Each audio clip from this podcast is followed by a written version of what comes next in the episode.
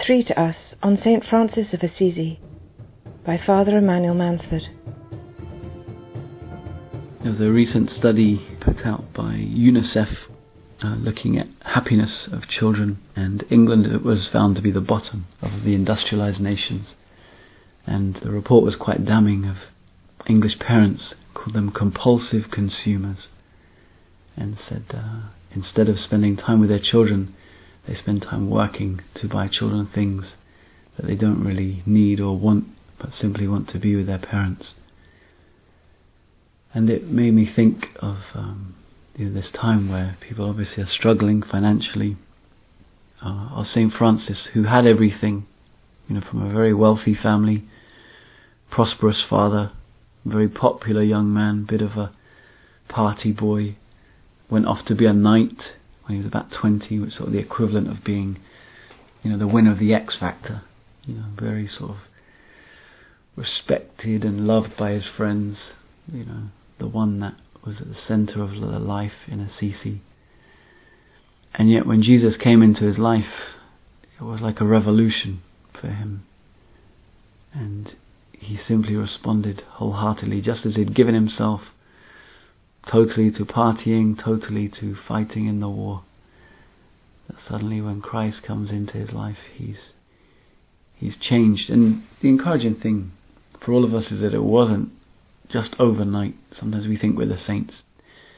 They're bad and then they become good. But for Francis, it was probably over a period of five years where Jesus is taking more and more of his heart captive when at some point that was enough. Francis read the Gospel. Depending on the account you read, he asked a priest to read it for him, and three times the Gospel was opened. Take nothing with you for the journey, neither gold nor silver nor haversack nor purse. Jesus' invitation to the rich young man Go sell everything you have and give it to the poor. Then come follow me. And then he who wants to be my disciple must renounce himself daily, pick up his cross, and follow me. And when Francesco read this passage, this word of God for him, he said, This is what I want, this is what I've desired with all my heart. And he was freed from the chains of the world, from that which held him back, from saying yes, and he gave everything away and put on the clothes of the poor. And uh, he began to rebuild uh, this church because Jesus had asked him to repair his house. And so little by little, um, his friends thought he was crazy. The word Italian pazzo. But they came out to see him because they were curious. And they stayed. Some of them stayed with him. And his first follower was Bernard of Quintavalle, a very rich man who took the gospel literally and gave away everything he had. The other one was Father Peter Catani, a parish priest from nearby and well respected with qualifications. And these were men of means, men who had something to lose, but saw in Francesco that by losing their lives they could find them. And I think this is the secret of joy, really, is when we lose our lives. So often we cling to things, you know, as this survey said by UNICEF, but it doesn't result in what we want. It's like the, the fake gold at the end of the rainbow. It never satisfies. And Francesco found in Jesus the one who satisfied him totally. And so it is good to, to look at our lives and our relationship with material things, especially now when things are difficult for so many people to examine. Do I need this? Does this really bring me joy? Or is it a substitute? Is it something that fills my life because I don't want to face the struggle of my own humanity? And uh, St. Francis, I think, is a key for us today to understanding that when we are emptied of ourselves, then we can be filled with Jesus.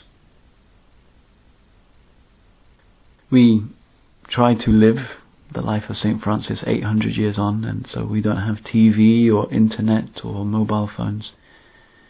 And we go often into schools and we tell young people about this, this vow of poverty. where we try to rely on the providence of God to provide for us.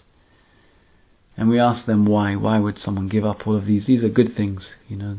And why would someone give up the opportunity to be married, to have a family, to live a life of poverty, chastity, and obedience in 2011? Always different answers, but this one girl in Grimsby, about 15 years old, she said, Love does silly things. And uh, I think if you want to understand St. Francis, you take that little line from this 15 year old girl in Grimsby.